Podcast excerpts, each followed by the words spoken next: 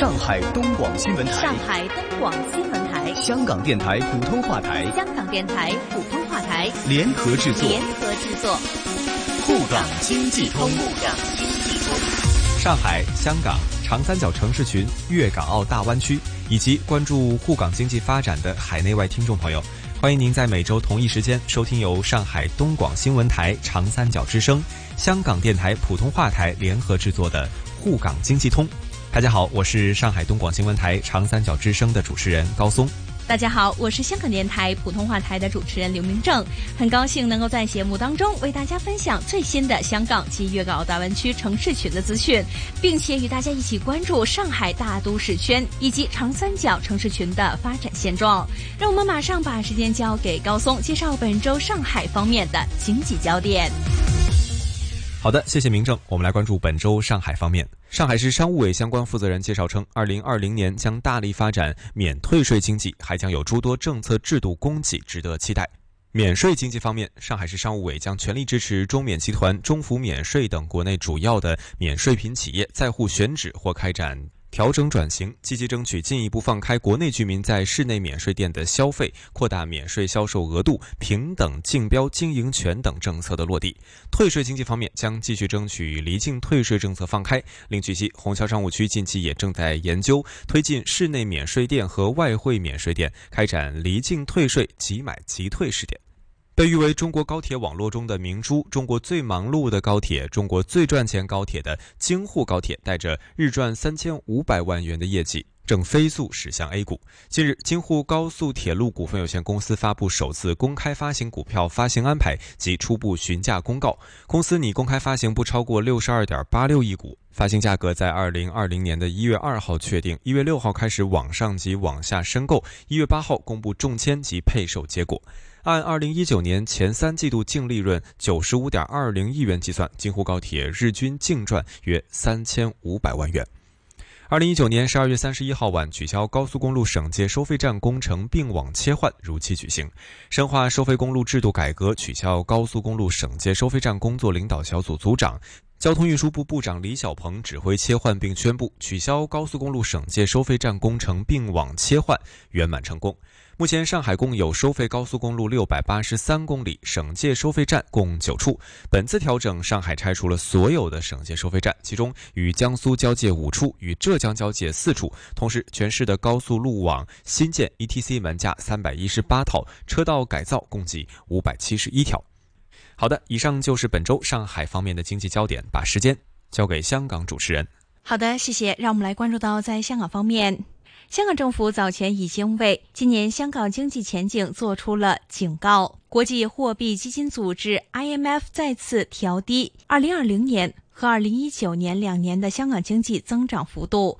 预料2019年的全年经济收缩为百分之一点九。对于明年展望，则预料会受到私人消费复苏所带动，可以录得百分之零点二的增长。不过，IMF 也指出。在贸易堡垒增加以及全球供应链影响，将会拖累贸易相关的活动。预料经济复苏的步伐会比以往要慢。在 IMF 的报告当中指出，如果中美贸易的摩擦加剧，内地经济增长出现明显的放缓因素，都对于香港经济前景构成了负面的影响。报告里面也特别指到，如果香港社会以及政局恶化。还有收入不均等等，以及房屋供应不足等结构因素未能够及时解决，将会进一步削弱香港长远的竞争力。IMF 建议政府可以推出中期财政方案，以应对周期性经济下滑。处理楼市失衡和人口老化等问题，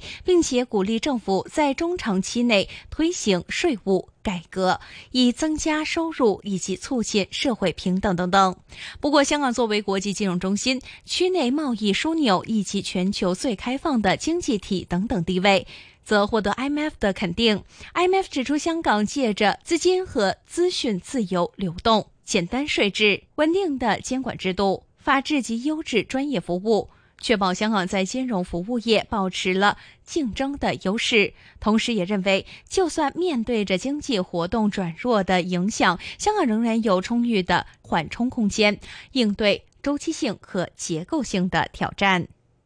好的，那么以上就是本周方面香港经济焦点。再把时间交给上海方面的主持人，来关注到上海大都市圈和长三角城市群发展的最新话题。沪港经济通，沪港经济通。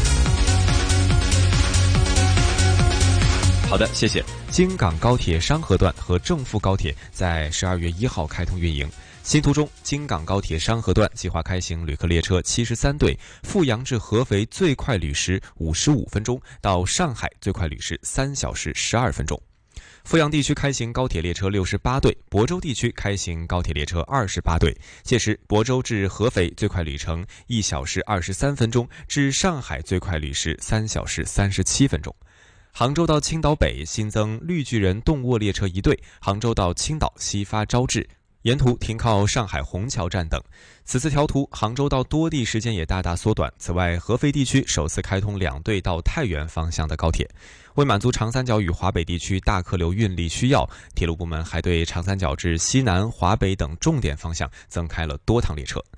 十二月二十八号，我国中东部地区的八个重点高铁项目在安徽集中开工，它们分别是合新高铁、池黄高铁、宣济高铁、怀素泵城际、潮马城际、铜陵江北港铁路专用线、池州东至经开区铁路专用线和安庆长丰港铁路专用线。此外，十二月二十八号同时开工的还有新合肥西站工程，它也是合安高铁线的重要枢纽，是国家八纵八横高速铁路主要通道京港高铁的重要组成部分。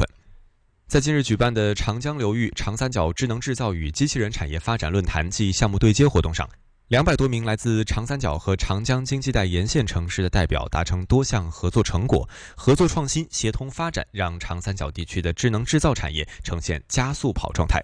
初步统计显示，上海、江苏、浙江、安徽三省一市的工业机器人企业数量占全国的半壁江山。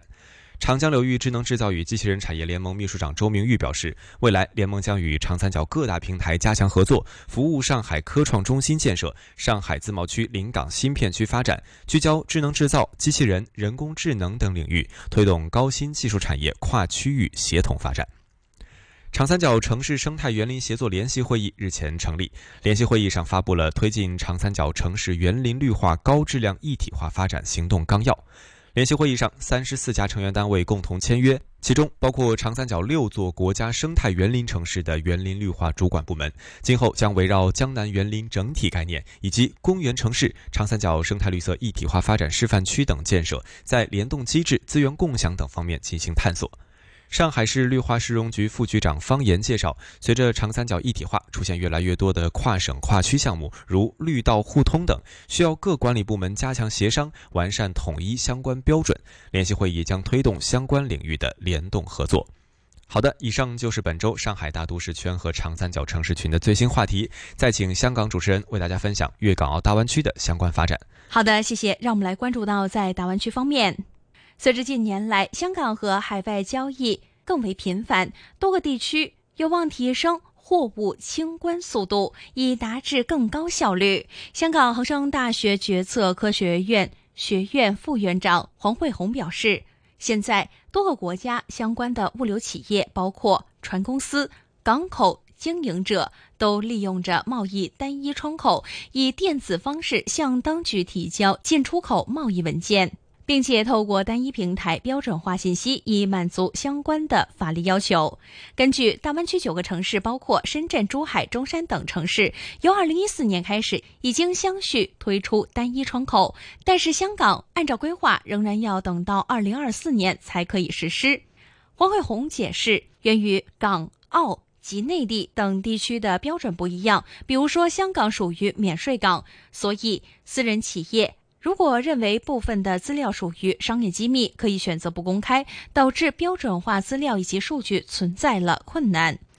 另外，恒生大学供应链及资讯管理学系助理教授黄彦章也指出，两个地方的政策不一样，内地政府就多个港口提出了不同的补贴，其中南沙港口更加推出了船公司达至某个货物吞吐量，最高会给予数十万元的奖金。所以认为，内地进一步推动其他政策及措施，包括开放沿海化的港口，本港的物流业的竞争将会更加的激烈。而且我们也看到，香港物流协会会长袁美仪表示，香港就物流政策和措施较其他国家要落后，期望当局能够加快速度，并且巩固香港独有的优势，否则长远而言将会失去重要的商机。好的，那么以上就是有关粤港澳大湾区城市群发展的最新分享。我是香港电台普通话台的刘明正，再次请出上海东广新闻台的主持人。谢谢明正，也谢谢大家。每周同一时间，在香港电台普通话台易线金融网节目和上海东广新闻台长三角之声中国城市群栏目共同关注沪港两地经济交流。我们下期节目再见，下周见。沪港经济通，沪港经济通。上海东广新闻台、香港电台普通话台联合制作。联合制作。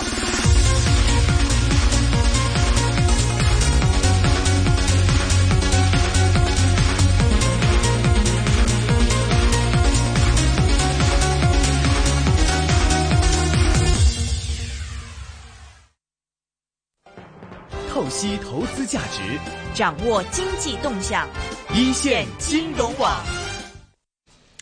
好，那么我们听完了这个沪港经济通之后呢，嗯，再提醒各位呢，可以现在这个时候呢上 Facebook 上呢报名参加我们在一月十一号的一线新春派对了。那么报名方法呢，在这个 Facebook 上的这个呃一送的专业上呢写的很清楚了，大家只要根据指示去做呢就可以了。好。那么在这个时候呢，我们稍后的时间呢，还会有 AI 话题的，是刘玉龙为大家主持的。那么再请到呃粤港。